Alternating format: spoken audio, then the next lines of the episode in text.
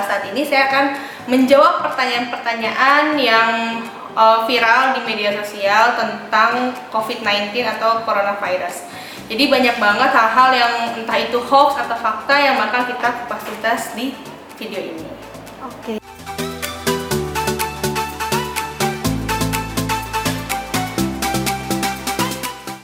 Benarkah tisu basah merupakan alternatif untuk menyiasati kelangkaan masker?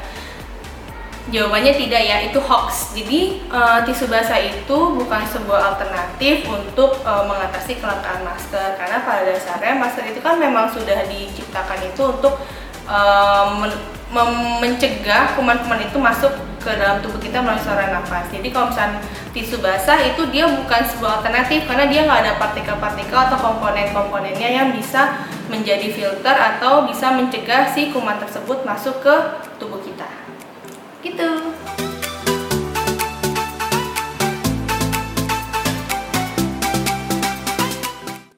Menerima paket dari Cina itu hoax bisa menyebarkan uh, penularan COVID-19 karena menurut uh, info terbaru dari WHO kalau COVID-19 itu dia virus corona tersebut itu dia itu hidup itu hanya 24 jam di benda mati dalam suhu 27 sampai 28 derajat Celcius. Jadi itu hoax ya.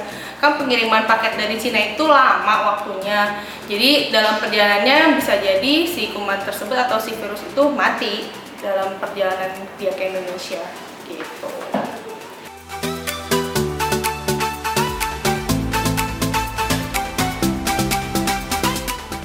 Hewan, oke. Okay. Memang COVID itu atau coronavirus itu dia sebenarnya zoonotic virus. Jadi dia itu inangnya itu adalah makhluk hidup, bisa hewan, manusia, bisa juga tumbuhan. Memang ada beberapa hewan yang diteliti bisa menyebabkan penyebaran COVID-19 seperti misal kelelawar, uh, kemudian ular, terenggiling itu juga masih dalam penelitian sih, belum pasti uh, bisa kalau untuk terenggiling gitu. Memang ada beberapa penyakit, uh, beberapa hewan yang bisa menjadi inang atau uh, bisa jadi tempat tumbuhnya si virus tersebut gitu. Jadi memang ada beberapa hewan yang bisa bikin menyebarkan COVID-19 gitu. Misal, misal hewan peliharaan ya, biasanya orang kan takut hewan peliharaan ya kayak misalnya kucing, anjing, hmm. bisa juga karena kan apalagi kalau mis ya, tapi kitanya tertular COVID-19 juga apa enggak? Kalau kitanya kan biasanya itu dia. Itu kan biasa penularannya juga lewat udara dan lewat menu dari si orang yang suka yang miaranya kan. Kalau emang miaranya nggak kena COVID-19 ya hewannya nggak kena COVID-19 hmm. jadi nggak nggak semua hewan bisa terserang nggak. Jadi tergantung kitanya di, uh, punya penyakit, penyakit COVID-19 apa enggak. Kalau kitanya nggak punya enggak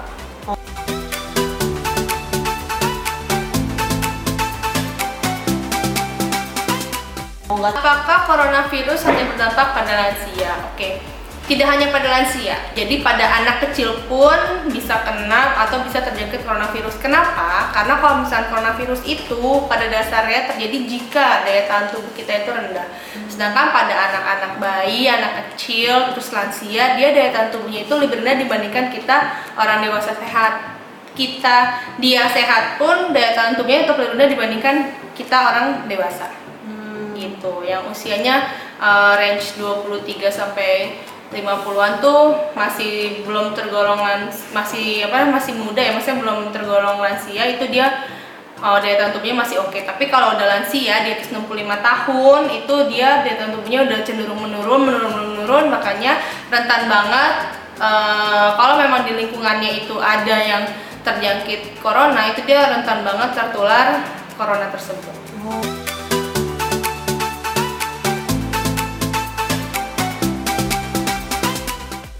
Apakah pengering tangan efektif untuk membunuh virus corona itu hoax?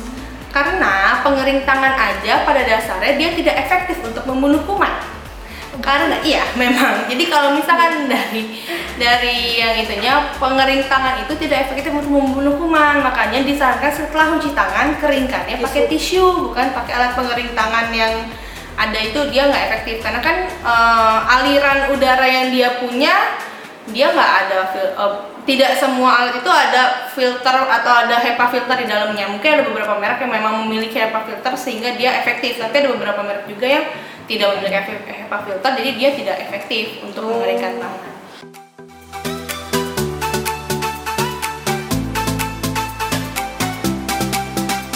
Berapa efektif alat pemindai temperatur itu untuk mendeteksi virus corona? Harus digarisbawahi. Virus corona itu pendeteksiannya itu hanya dengan swab tenggorok. Itu adalah golden standar pemeriksaannya. Kalau ditanya seberapa efektif untuk uh, pemindah temperatur itu, itu hanya pengen lihat gejalanya pasien tersebut ada demam atau tidak. Karena salah satu gejala utama dari COVID-19 itu adalah demam. Kalau misalkan dia demam, disertai ada batuk, pilek, plus sesek, itu kita udah ada uh, kriteria uh, orang tersebut terjangkit COVID-19. Apalagi dia sudah pernah ada berkunjung ke negara-negara terjangkit dalam waktu 14 hari sebelumnya atau bertemu dengan orang yang baru pulang dari atau yang baru datang dari negara terjangkit tersebut. Jadi efektifnya itu lebih efektif untuk men-screening aja. Jadi bukan untuk mendeteksi. Eh, bukan untuk mendeteksi atau menegakkan diagnosa bukan. Jadi itu untuk men-screening aja, untuk men-screening eh, orang-orang tersebut apakah masuk kriteria diagnosa dari COVID atau bukan. Karena salah satu apa namanya gejalanya adalah dengan demam. Eh, gejalanya itu demam, pilek, batuk, nyeri nelan, sama habis bepergian. Jadi yang utama itu adalah ditanya habis bepergian atau habis kontak erat nggak dengan orang yang baru datang atau baru pulang dari negara terjangkit itu adalah yang utama. Tapi kalau misalnya dia ada demam, nggak ada batuk, nggak ada pilek, tapi baru pulang, terus kita foto ronsen ada foto toraks, eh, foto dadanya di ronsen ternyata ada gambaran eh, kerusakan jaringan paru, itu juga masuk kriteria Oh. gitu. Walaupun hanya demam aja, Demam ada aja batuk, ya? Iya, nggak ada batuk, nggak ada pilek. Tapi kalau misalnya ada batuk, ada pilek, kemudian dia eh, apa namanya baru pulang, itu eh, kita pantau kan ada kan ada kriteria pemantauan, ada Hmm. kriteria pengawasan. Kita pantau, kita pantau sama 14 hari ke depan. Apakah gejalanya semakin memburuk atau tidak? Kalau memang semakin memburuk harus kita segera kembali ke rumah Hmm. sakit. Cukup sekian tentang fakta dan hoax tentang eh, penyakit COVID-19. Semoga bermanfaat untuk keluarga Azra semua. Bye bye.